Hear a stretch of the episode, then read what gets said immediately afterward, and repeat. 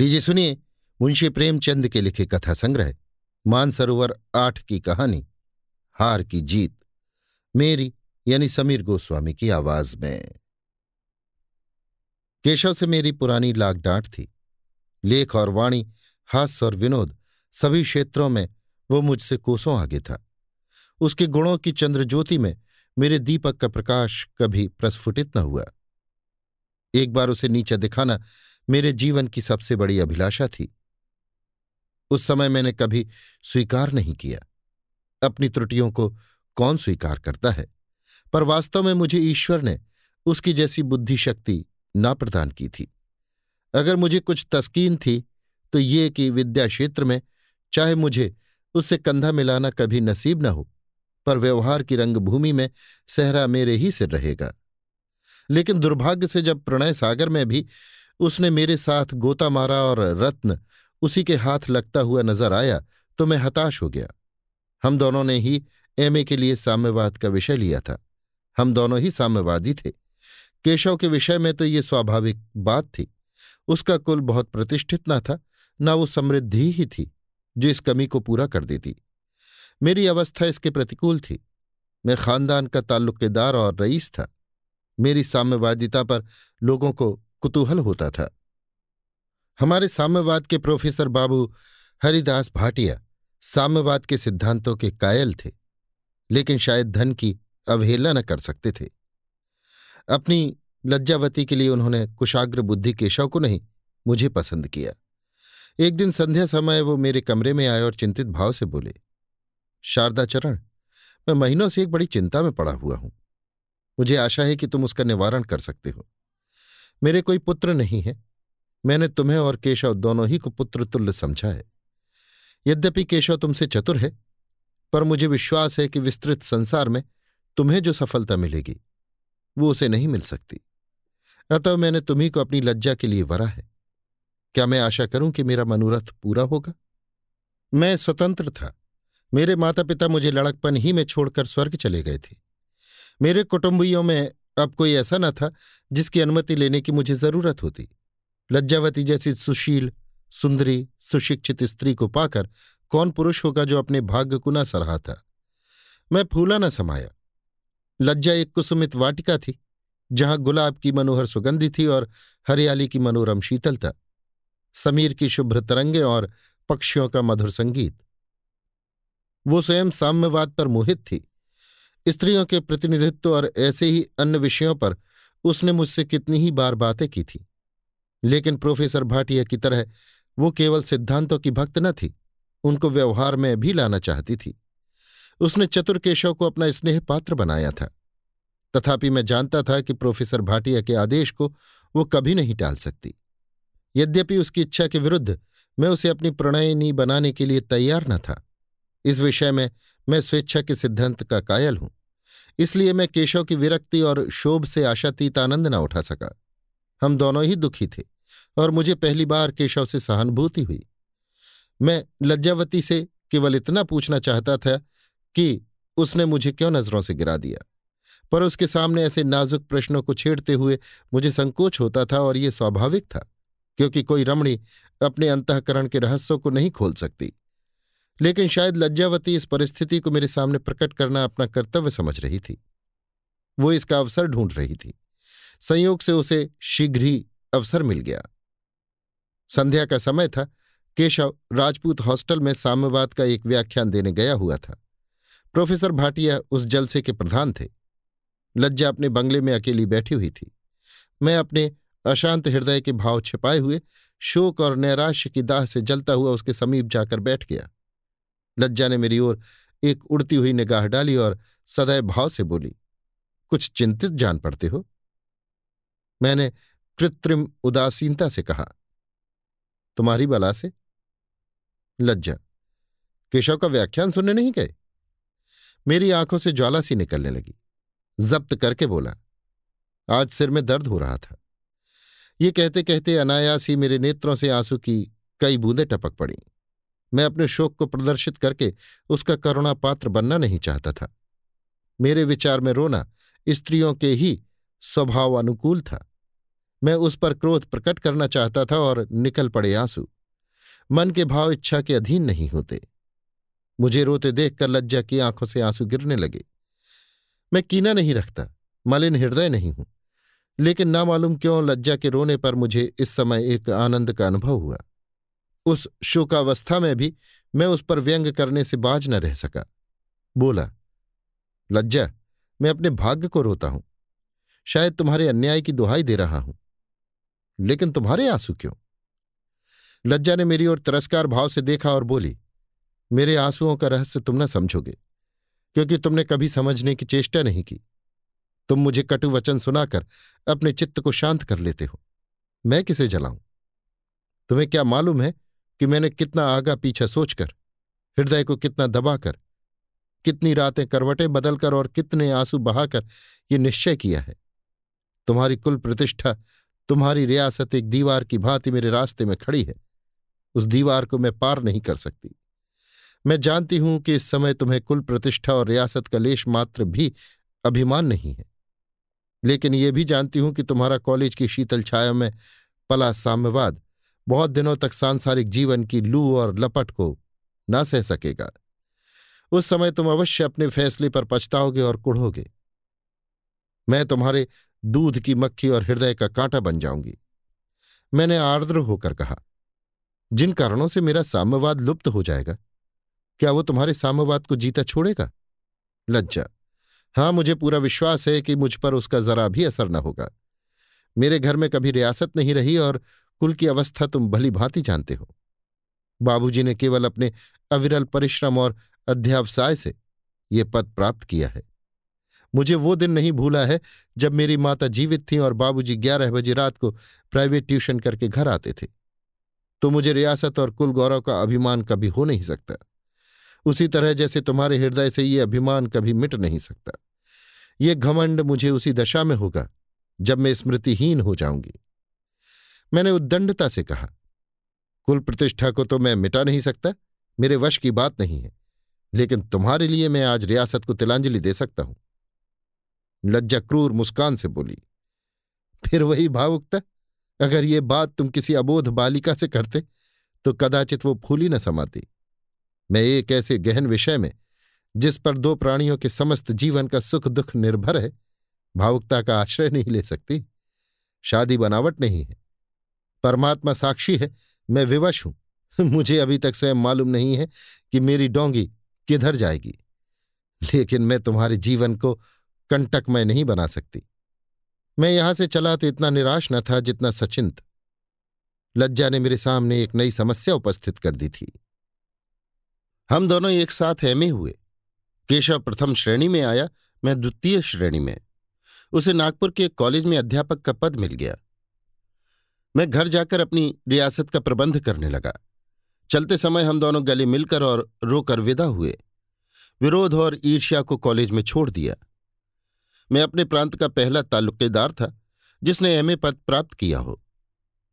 पहले तो राज्याधिकारियों ने मेरी खूब आवभगत की, लेकिन जब मेरे सामाजिक सिद्धांतों से अवगत हुए तो उनकी कृपा दृष्टि कुछ शिथिल पड़ गई। मैंने भी उनसे मिलना जुलना छोड़ दिया। अपना अधिकांश समय असामियों के ही बीच में व्यतीत करता। पूरा साल भर भी न गुजरने पाया कि एक ताल्लुकेदार की परलोक यात्रा ने कौंसिल में एक स्थान खाली कर दिया। मैंने कौंसिल में जाने की अपनी तरफ़ से कोई कोशिश नहीं की, लेकिन काश्तकारों ने अपने प्रतिनिधित्व का भार मेरे ही सिर रखा। बेचारा केशव तो अपने कॉलेज में लेक्चर देता था, किसी को खबर भी ना थी कि वो कहाँ है और क्या कर रहा है, और मैं अपनी कुल मर्यादा की बदौलत कौंसिल का मेंबर हो गया। मेरी वक्तृताएँ समाचार पत्रों में छपने लगीं। मेरे प्रश्नों की प्रशंसा होने लगी। कौंसिल में मेरा विशेष सम्मान होने लगा। कई सज्जन ऐसे निकल आए जो जनतावाद के भक्त थे। पहले वो परिस्थितियों से कुछ दबे हुए थे, अब वो खुल पड़े। हम लोगों ने लोकवादियों का अपना एक पृथक दल बना लिया और कृषकों के अधिकारों को जोरों के साथ व्यक्त करना शुरू किया। अधिकांश भूपतियों ने मेरी अवहेलना की। कई सज्जनों ने धमकियाँ भी दी, लेकिन मैंने अपने निश्चित पथ को न छोड़ा। सेवा के इस अवसर को क्यों कर हाथ से जाने देता?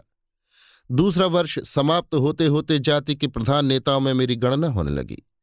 मुझे बहुत परिश्रम करना, बहुत पढ़ना, बहुत लिखना और बहुत बोलना पड़ता, पर जरा भी न घबराता। इस परिश्रमशीलता के लिए मैं केशव का ऋणी था। उसी ने मुझे इतना अभ्यस्त बना दिया था। मेरे पास केशव और प्रोफेसर भाटिया के पत्र बराबर आते रहते थे। कभी कभी लज्जावती भी लिखती थी। उसके पत्रों में श्रद्धा और प्रेम की मात्रा दिनों दिन बढ़ती जाती थी। वो मेरी राष्ट्र सेवा का बड़े उदार, बड़े उत्साहमय शब्दों में बखान करती। मेरे विषय में उसे पहले जो शंकाएँ थीं, वो मिटती जाती थी। मेरी तपस्या देवी को आकर्षित करने लगी थी। केशव के पत्रों से उदासीनता टपकती थी। उसके कॉलेज में धन का अभाव था। तीन वर्ष हो गए थे, पर उसकी तरक्की न हुई थी। पत्रों से ऐसा प्रतीत होता था, मानो वो जीवन से असंतुष्ट है। कदाचित इसका मुख्य कारण ये था कि अभी तक उसके जीवन का सुखमय स्वप्न चरितार्थ न हुआ था। तीसरे वर्ष गर्मियों की तातील में प्रोफेसर भाटिया मुझसे मिलने आए और बहुत प्रसन्न होकर गए।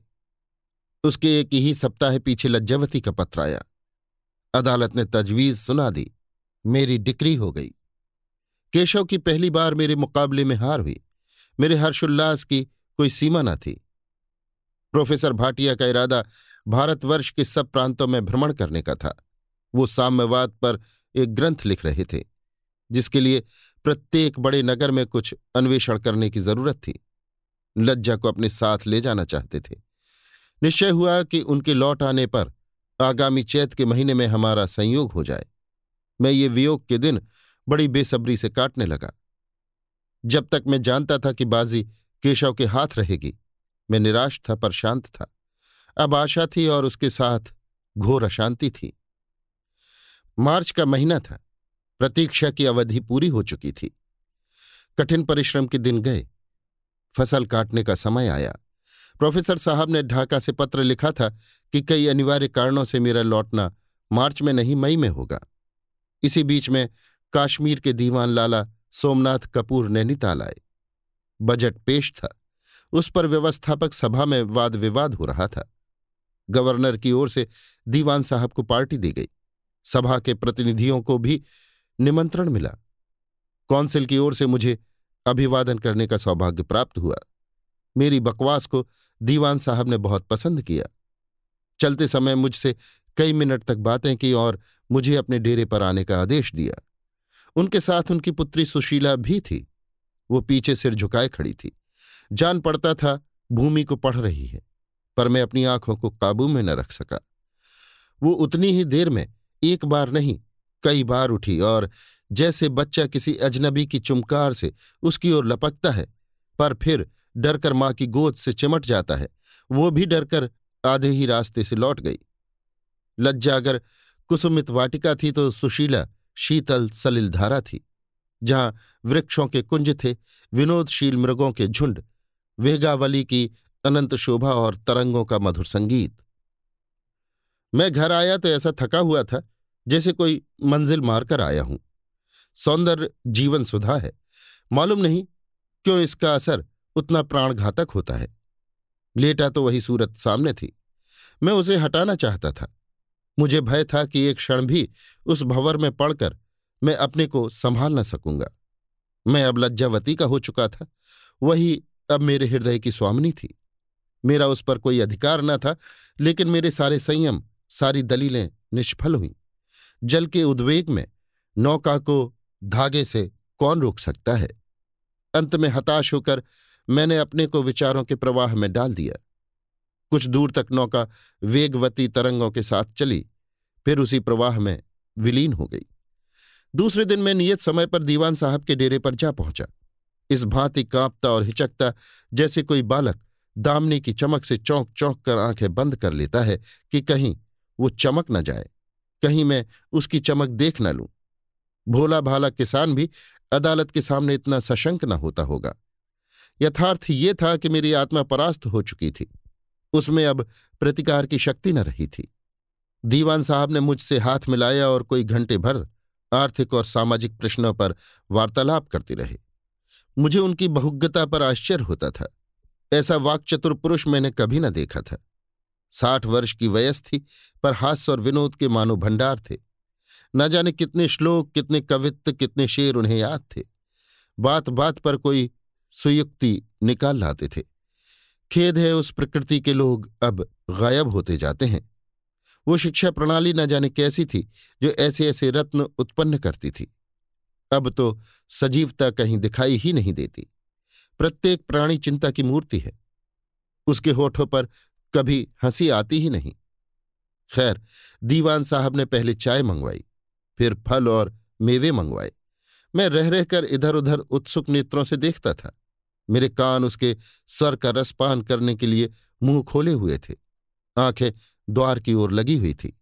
भय भी था और लगाव भी। झिझक भी थी और खिंचाव भी। बच्चा झूले से डरता है, पर उस पर बैठना भी चाहता है।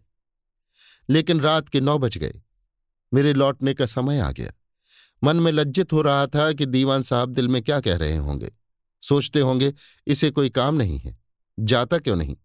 बैठे बैठे दो ढाई घंटे तो हो गए। सारी बातें समाप्त हो गईं। उनके लतीफे भी खत्म हो गए। वो नीरवता उपस्थित हो गई, जो कहती है कि अब चलिए, फिर मुलाकात होगी। यार ज़िंदा व सोहबत बाकी। मैंने कई बार उठने का इरादा किया, लेकिन इंतज़ार में आशिक की जान भी नहीं निकलती। मौत को भी इंतज़ार का सामना करना पड़ता है। यहाँ तक कि साढ़े नौ बज गए और अब मुझे विदा होने के सिवाय कोई मार्ग न रहा। जैसे दिल बैठ गया। जिसे मैंने भय कहा है, वो वास्तव में भय नहीं था। वो उत्सुकता की चरम सीमा थी। यहाँ से चला तो ऐसा शिथिल और निर्जीव था, मानो प्राण निकल गए हों। अपने को धिक्कारने लगा। अपनी शुद्रता पर लज्जित हुआ। तुम समझते हो कि हम भी कुछ हैं। यहाँ किसी को तुम्हारे मरने जीने की परवाह नहीं। माना उसके लक्षण कुआरियों के से हैं। संसार में कुआरी लड़कियों की कमी नहीं। सौंदर्य भी ऐसी दुर्लभ वस्तु नहीं। अगर प्रत्येक रूपवती और कुंवारी युवती को देखकर तुम्हारी यही हालत होती रही तो ईश्वर ही मालिक है। वो भी तो अपने दिल में यही विचार करती होगी। प्रत्येक रूपवान युवक पर उसकी आँखें क्यों उठे? कुलवती स्त्रियों के ये ढंग नहीं होते। पुरुषों के लिए अगर ये रूप तृष्णा निंदाजनक है तो स्त्रियों के लिए विनाशकारक है। द्वैत से अद्वैत को भी इतना आघात नहीं पहुँच सकता। जितना सौंदर्य को। दूसरे दिन शाम को मैं अपने बरामदे में बैठा पत्र देख रहा था। क्लब जाने को भी जी नहीं चाहता था। चित्त कुछ उदास था। सहसा मैंने दीवान साहब को फिटन पर आते देखा। मोटर से उन्हें घृणा थी। वो इसे पैशाचिक उड़न खटोला कहा करते थे। उनके बगल में सुशीला भी थी।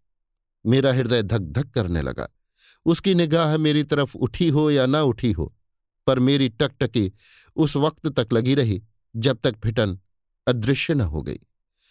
तीसरे दिन मैं फिर बरामदे में आ बैठा। आँखें सड़क की ओर लगी हुई थीं। फिटन आई और चली गई। अब यही उसका नित्य प्रति का नियम हो गया है। मेरा अब यही काम था कि सारे दिन बरामदे में बैठा रहूँ।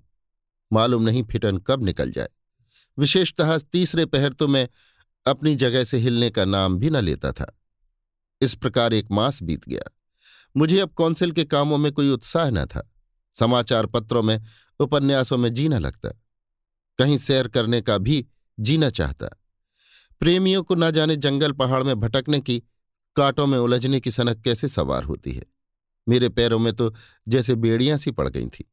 बस बरामदा था और मैं, और फिटन का इंतज़ार। मेरी विचार शक्ति भी शायद अंतर्धान हो गई थी। मैं दीवान साहब को या अंग्रेज़ी शिष्टता के अनुसार सुशीला को ही अपने यहाँ निमंत्रित कर सकता था, पर वास्तव में मैं अभी तक उससे भयभीत था। अब भी लज्जावती को अपनी प्रणयनी समझता था। वो अब भी मेरे हृदय की रानी थी, चाहे उस पर किसी दूसरी शक्ति का अधिकार ही क्यों ना हो गया हो। एक महीना और निकल गया, लेकिन मैंने लज्जा को कोई पत्र न लिखा। मुझमें अब उसे पत्र लिखने की सामर्थ्य न थी। शायद उससे पत्र व्यवहार करने को मैं नैतिक अत्याचार समझता था। मैंने उससे दगा की थी। मुझे अब उसे अपने मलिन अंतकरण में भी अपवित्र करने का कोई अधिकार न था। इसका अंत क्या होगा? यही चिंता अहरनिश मेरे मन पर कुहर मेघ की भांति शून्य हो गई थी। चिंता दाह से दिनों दिन घुलता जाता था। मित्रजन अक्सर पूछा करते, आपको क्या मरज है? मुख निस्तेज, कांतिहीन हो गया था। भोजन औषधि के समान लगता। सोने लगता तो जान पड़ता, किसी ने पिंजरे में बंद कर दिया है। कोई मिलने आता तो चित्त उससे कोसों भागता। विचित्र दशा थी। एक दिन शाम को दीवान साहब की फिटन मेरे द्वार पर आकर रुकी। उन्होंने अपने व्याख्यानों का एक संग्रह प्रकाशित कराया था। उसकी प्रति मुझे भेंट करने के लिए आए थे। मैंने उन्हें बैठने के लिए बहुत आग्रह किया, लेकिन उन्होंने यही कहा सुशीला को यहाँ आने में संकोच होगा और फिटन पर अकेली वो घबराएगी। वो चले तो मैं भी साथ हो लिया और फिटन तक पीछे पीछे आया। जब वो फिटन पर बैठने लगे तो मैंने सुशीला को निशंक हो आँख भरकर देखा। जैसे कोई प्यासा पथिक गर्मी के दिन में अफर कर पानी पिए कि न जाने कब उसे जल मिलेगा। मेरी उस एक चितवन में उग्रता, वो याचना, वो द्वेग, वो करुणा, वो श्रद्धा, वो आग्रह, वो दीनता थी जो पत्थर की मूर्ति को भी पिघला देती। सुशीला तो फिर भी स्त्री थी। उसने भी मेरी ओर देखा। निर्भीक सरल नेत्रों से। जरा भी झेप नहीं, जरा भी झिझक नहीं। मेरे परास्त होने में जो कसर रह गई थी वो पूरी हो गई। इसके साथ ही उसने मुझ पर मानो अमृत वर्षा कर दी। मेरे हृदय और आत्मा में एक नई शक्ति का संचार हो गया। मैं लौटा तो ऐसा प्रसन्न चित्त था, मानो कल्प वृक्ष मिल गया हो। एक दिन मैंने प्रोफेसर भाटिया को पत्र लिखा। मैं थोड़े दिनों से किसी गुप्त रोग से ग्रस्त हो गया हूँ। संभव है तपेदिक का आरंभ हो। इसलिए मैं इस मई में विवाह करना उचित नहीं समझता।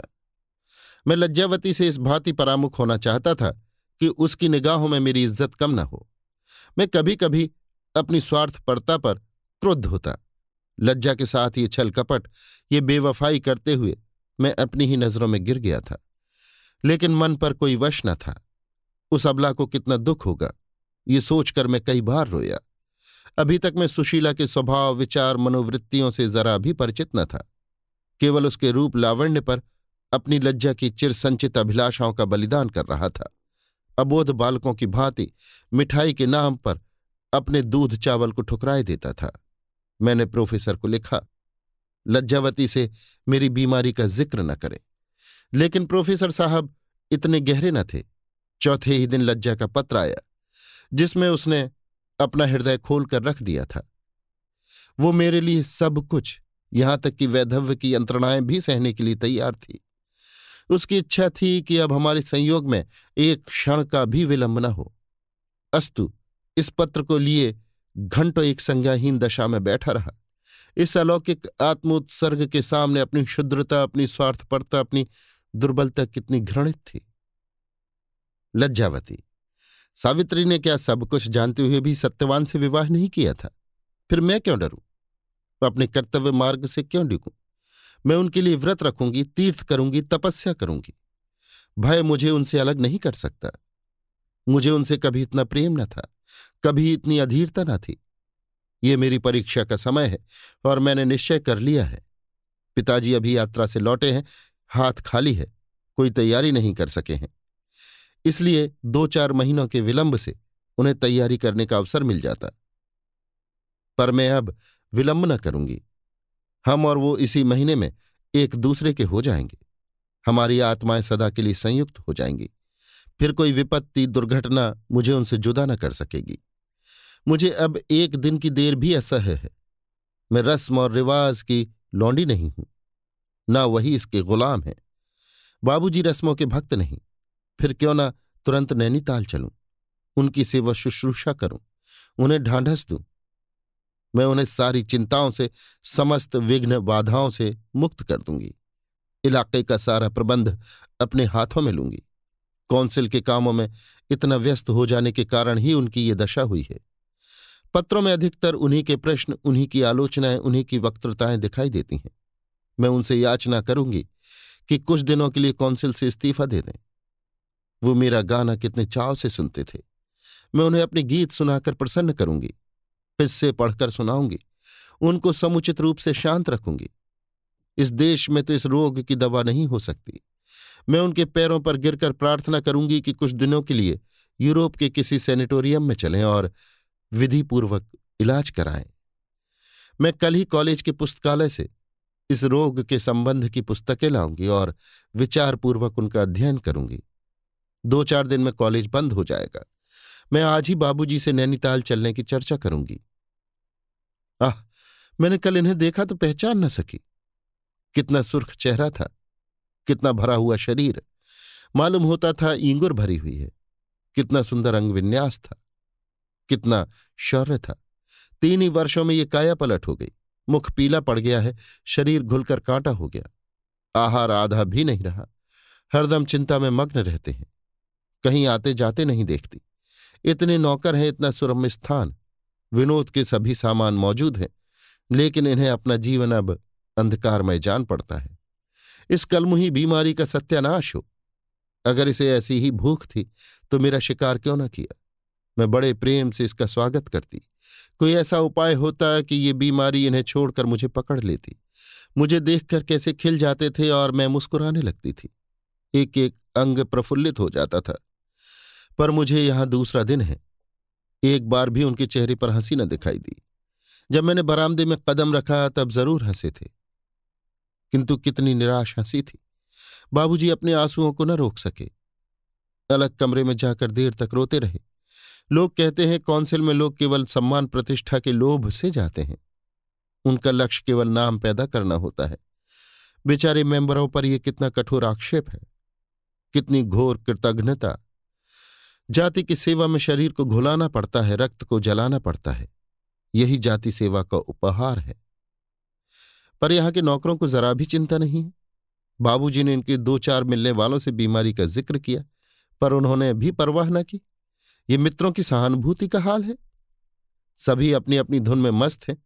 किसी को खबर नहीं कि दूसरों पर क्या गुजरती है। हाँ इतना मुझे भी मालूम होता है कि इन्हें क्षय का केवल भ्रम है। उसके कोई लक्षण नहीं देखती। परमात्मा करे मेरा अनुमान ठीक हो। मुझे तो कोई और ही रोग मालूम होता है। मैंने कई बार टेम्परेचर लिया। उष्णता साधारण थी। उसमें कोई आकस्मिक परिवर्तन भी न हुआ। अगर यही बीमारी है तो अभी आरंभिक अवस्था है। कोई कारण नहीं कि उचित प्रयत्न से उसकी जड़ न उखड़ जाए। मैं कल से ही इन्हें नित्य सैर कराने ले जाऊँगी। मोटर की ज़रूरत नहीं फिटन पर बैठने से ज़्यादा लाभ होगा। मुझे ये स्वयं कुछ लापरवाह से जान पड़ते हैं। इस मरज की बीमारों को बड़ी एहतियात करते देखा है। दिन में बीसों बार तो थर्मामीटर देखते हैं। पथ्यापथ्य का बड़ा विचार रखते हैं। वे फल, दूध और अन्न पुष्टिकारक पदार्थों का सेवन किया करते हैं। ये नहीं कि जो कुछ रसोई ने अपने मन से बनाकर सामने रख दिया, वही दो चार ग्रास खाकर उठाए। मुझे तो विश्वास होता जाता है कि इन्हें कोई दूसरी ही शिकायत है। जरा अवकाश मिले तो इसका पता लगाऊँ। कोई चिंता तो नहीं है। रियासत पर कर्ज का बोझ तो नहीं है। थोड़ा बहुत कर्ज तो अवश्य होगा। ये तो रईसों की शान है। अगर कर्ज ही इसका मूल कारण है तो अवश्य कोई भारी रकम होगी। चित्त विविध चिंताओं से इतना दबा हुआ है कि कुछ लिखने को जी नहीं चाहता। मेरे समस्त जीवन की अभिलाषाएँ मिट्टी में मिल गईं। हा, हतभाग। मैं अपने को कितना खुशनसीब समझती थी। अब संसार में मुझसे ज़्यादा बदनसीब और कोई न होगा। वो अमूल्य रत्न, जो मुझे चिरकाल की तपस्या उपासना से न मिला। वो इस मृगनयनी सुंदरी को अनायास मिला जाता है। शारदा ने अभी उसे हाल में ही देखा है। कदाचित अभी तक उससे परस्पर बातचीत करने की नौबत नहीं आई। लेकिन उससे कितने अनुरक्त हो रहे हैं। उनके प्रेम में कैसे उन्मत्त हो गए हैं। पुरुषों को परमात्मा ने हृदय नहीं दिया, केवल आँखें दी हैं। वो हृदय की कद्र करना नहीं जानते। केवल रूप रंग पर बिक जाते हैं। अगर मुझे किसी तरह विश्वास हो जाए कि सुशीला उन्हें मुझसे ज़्यादा प्रसन्न रख सकेगी, उनके जीवन को अधिक सार्थक बना देगी तो मुझे उसके लिए जगह खाली करने में जरा भी आपत्ति न होगी। वो इतनी गर्भवती, इतनी निठुर है कि मुझे भय है। कहीं शारदा को पछताना न पड़े। लेकिन ये मेरी स्वार्थ कल्पना है। सुशीला गर्भवती सही, निठुर सही, विलासनी सही। शारदा ने अपना प्रेम उस पर अर्पण कर दिया है। वो बुद्धिमान है, चतुर हैं, दूरदर्शी हैं। अपना हानि लाभ सोच सकते हैं। उन्होंने सब कुछ सोचकर ही निश्चय किया होगा। जब उन्होंने मन में ये बात ठान ली तो मुझे कोई अधिकार नहीं है कि उनके सुख मार्ग का कांटा बनूं। मुझे सब्र करके, अपने मन को समझाकर यहाँ से निराश, हताश, भग्न हृदय विदा हो जाना चाहिए। परमात्मा से यही प्रार्थना है कि उन्हें प्रसन्न रखे। मुझे जरा भी ईर्ष्या, जरा भी दंभ नहीं है। मैं तो उनकी इच्छाओं की चेरी हूँ। अगर उन्हें मुझको विष दे देने से खुशी होती तो मैं शौक से विष का प्याला पी लेती। प्रेम ही जीवन का प्राण है। हम इसी के लिए जीना चाहते हैं। अगर इसके लिए मरने का भी अवसर मिले तो धन्य भाग। यदि केवल मेरे हट जाने से सब काम संवर सकते हैं तो मुझे कोई इनकार नहीं। हरी इच्छा। लेकिन मानव शरीर पाकर कौन माया मोह से रहित होता है? जिस प्रेम लता को मुद्दतों से पाला था, आंसुओं से सींचा था, उसको पैरों तले रौंदा जाना नहीं देखा जाता। हृदय विदीर्ण हो जाता है। अब कागज़ तैरता हुआ जान पड़ता है। आँसू उमड़े चले आते हैं। कैसे मन को खींचू? हा, जिसे अपना समझती थी, जिसके चरणों पर अपने को भेंट कर चुकी थी, जिसके सहारे जीवन लता पल्लवित हुई थी, जिसे हृदय मंदिर में पूजती थी, जिसके ध्यान में मग्न हो जाना जीवन का सबसे प्यारा काम था। उससे अब अनंत काल के लिए वियोग हो रहा है। आह, किससे अब फरियाद करूँ? किसके सामने जाकर रोऊं? किससे अपनी दुख कथा कहूँ? मेरा निर्बल हृदय ये वज्राघात नहीं सह सकता। ये चोट मेरी जान लेकर छोड़ेगी।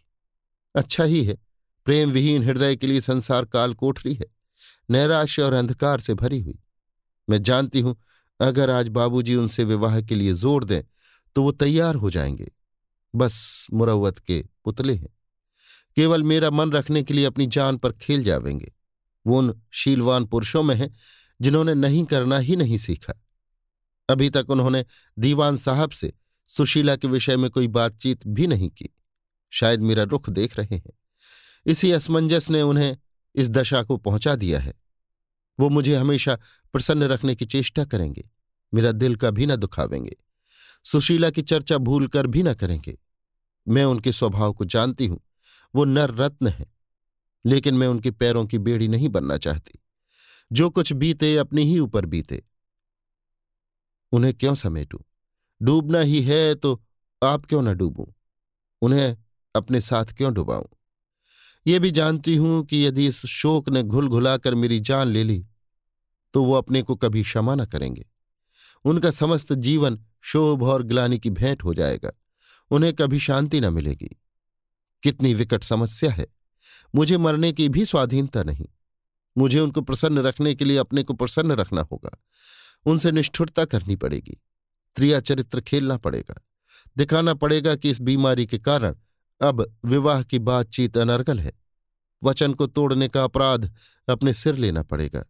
इसके सिवाय उद्धार की और कोई व्यवस्था नहीं। परमात्मा मुझे बल दो कि इस परीक्षा में सफल हो जाऊँ। शारदाचरण, एक ही निगाह ने निश्चय कर दिया। लज्जा ने मुझे जीत लिया। एक ही निगाह से सुशीला ने भी मुझे जीता था। उस निगाह में प्रबल आकर्षण था। एक मनोहर सारल, एक आनंद उद्गार, जो किसी भांति छिपाए नहीं छिपता था। एक बालुचित उल्लास, मानो से कोई खिलौना मिल गया हो। लज्जा की चितवन में क्षमा थी और करुणा, नैराश्य तथा वेदना। वो अपने को मेरी इच्छा पर बलिदान कर रही थी। आत्मपरिचय में उसे सिद्धि है। उसने अपनी बुद्धिमानी से सारी स्थिति ताड़ ली और तुरंत फैसला कर लिया। वो मेरे सुख में बाधक नहीं बनना चाहती थी। उसके साथ ही ये भी प्रकट करना चाहती थी कि मुझे तुम्हारी परवाह नहीं है। अगर तुम मुझसे जौ भर खिंचोगे तो मैं तुमसे गज भर खिंच जाऊँगी। लेकिन मनोवृत्तियाँ सुगंध के समान है जो छिपाने से नहीं छिपती। उसकी निठुरता में नैराश्यमय वेदना थी। उसकी मुस्कान में आंसुओं की झलक। वो मेरी निगाह बचाकर क्यों रसोई चली जाती थी और कोई न कोई पाक, जिसे वो जानती है कि मुझे रुचिकर है, बना लाती थी। वो मेरे नौकरों को क्यों आराम से रखने की गुप्त रीत से ताकीद किया करती थी? समाचार पत्रों को क्यों मेरी निगाह से छिपा दिया करती थी? क्यों संध्या समय मुझे सैर करने को मजबूर किया करती थी? उसकी एक एक बात उसके हृदय का पर्दा खोल देती थी। उसे कदाचित मालूम नहीं कि आत्मपरिचय रमणियों का विशेष गुण नहीं। उस दिन जब प्रोफेसर भाटिया ने बातों ही बातों में मुझ पर व्यंग किए, मुझे वैभव और संपत्ति का दास कहा और मेरे साम्यवाद की हँसी उड़ानी चाहिए तो उसने कितनी चतुरता से बात टाल दी। पीछे से मालूम नहीं उसने क्या कहा, पर मैं बरामदे में बैठा सुन रहा था कि बाप और बेटी बगीचे में बैठे हुए किसी विषय पर बहस कर रहे हैं। कौन ऐसा हृदय शून्य प्राणी है जो निष्काम सेवा के वशीभूत न हो जाए? लज्जावती को मैं बहुत दिनों से जानता हूँ। पर मुझे ज्ञात हुआ कि इसी मुलाकात में मैंने उसका यथार्थ रूप देखा।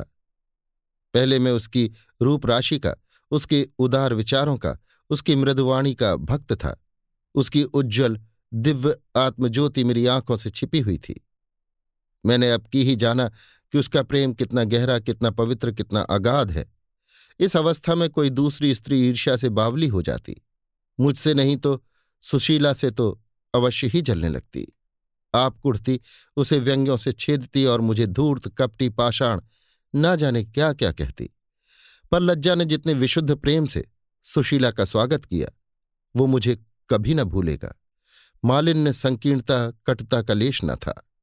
इस तरह उसे हाथों हाथ लिए फिरती थी, मानो छोटी बहन उसके यहाँ मेहमान है। सुशीला इस व्यवहार पर मानो मुग्ध हो गई। आह, वो दृश्य भी चिरस्मरणीय है। जब लज्जावती मुझसे विदा होने लगी। प्रोफेसर भाटिया मोटर पर बैठे हुए थे। वो मुझसे कुछ खिन्न हो गए और जल्दी से भाग जाना चाहते थे। लज्जा एक उज्ज्वल साड़ी पहने हुए मेरे सम्मुख आकर खड़ी हो गई।